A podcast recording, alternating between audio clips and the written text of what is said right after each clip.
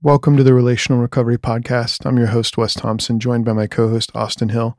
Today, we're in part two in our conversation regarding the dynamics of relationships when we think about being dependent, independent, and interdependent.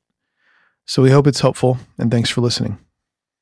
So, that's like the, the thing that's popped in my head often is this need for friendship. Um, where it's I'm able to just be who I am, but I'm also like being impacted by those around me. Because if I operate in this world, like if we can all think of like who's who are some of my closest friends, it's the people who you can be the most yourself on it, like the rawness of who you actually are.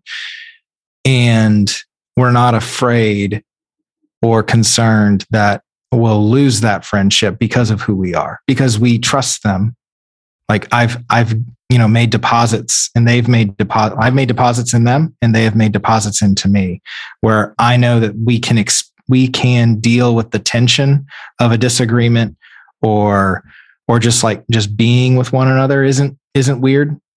And I think that man I think some, there is this incredible thing that's that we're all seeing depending on where it doesn't matter where you're at but we're seeing that this loneliness is going is out of out of control. But we are hyper connected to each other with these stupid with, with these phones. It's unreal how connected we I, man i sound old. But it's that's not the point. It's just like what is the purpose? And like how we, we want this because we we value connection. We value this this uh this touch point with somebody else. But in order but we become again addiction is this is this world of dependence on something outside of ourselves. Like why in the world like that that's kind of like we can do it with people it's not just things.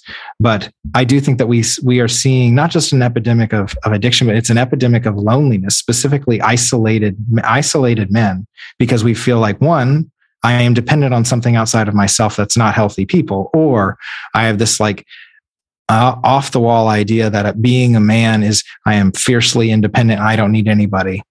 Um, and neither of those are healthy. And it's, I feel like we have this opportunity, um, or like, the, especially speaking directly to the guys in the refuge right now, you have this opportunity to, to forge friendships and relationships with other men that you sh- need to take advantage of because we have, like, like Wes, what you said earlier, we need each other to build these relationships to accomplish the things that are most important to us. Like that deep desire that each of us is given is well, it's all different, but the only way we're going to accomplish that any of those is when we do it together. It's not like I can do this on my own. Anybody who says I've created this empire of whatever it is, the thing that I care about most, and I created it by myself, they're lying to themselves. We don't create anything by ourselves. Mm-hmm. We can't. That might sound that might sound intense, but like we really can't do anything on our own. Yeah, and and I think we live in a world where um, where we don't recognize that. You know, we don't recognize our need for others, and you know, I think I think really the the saddest aspect of addiction is is that it's so it's so extremely selfish, right?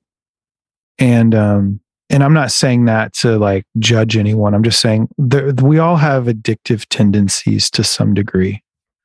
Um, but when you really see it um, manifest itself in like uncontrollable urges, it's it's just selfish because I'm I'm completely preoccupied with myself and what and my own needs, and I'm not I'm not leaving room for others, and I'm not paying attention to how others are experiencing me.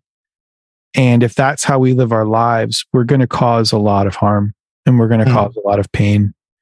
Um, two words that start with an E, I think, really embody this. You know, the word entitlement, the word enabling come to mind.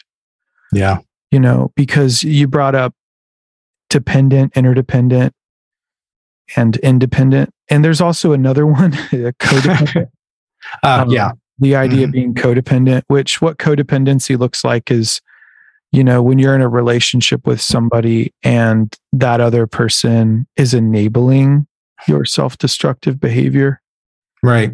And I think, unfortunately, you know, many of us um, that wrestle with addiction, we maybe we haven't been surrounded by a lot of healthy relationships and sometimes what happens is you've got people that you know may have harmed you willingly and that led you to to numb your pain through addiction. Uh, and another thing that happens is because people in an effort to love you well actually keep you allow you to stay in addiction by enabling your behavior which is codependency.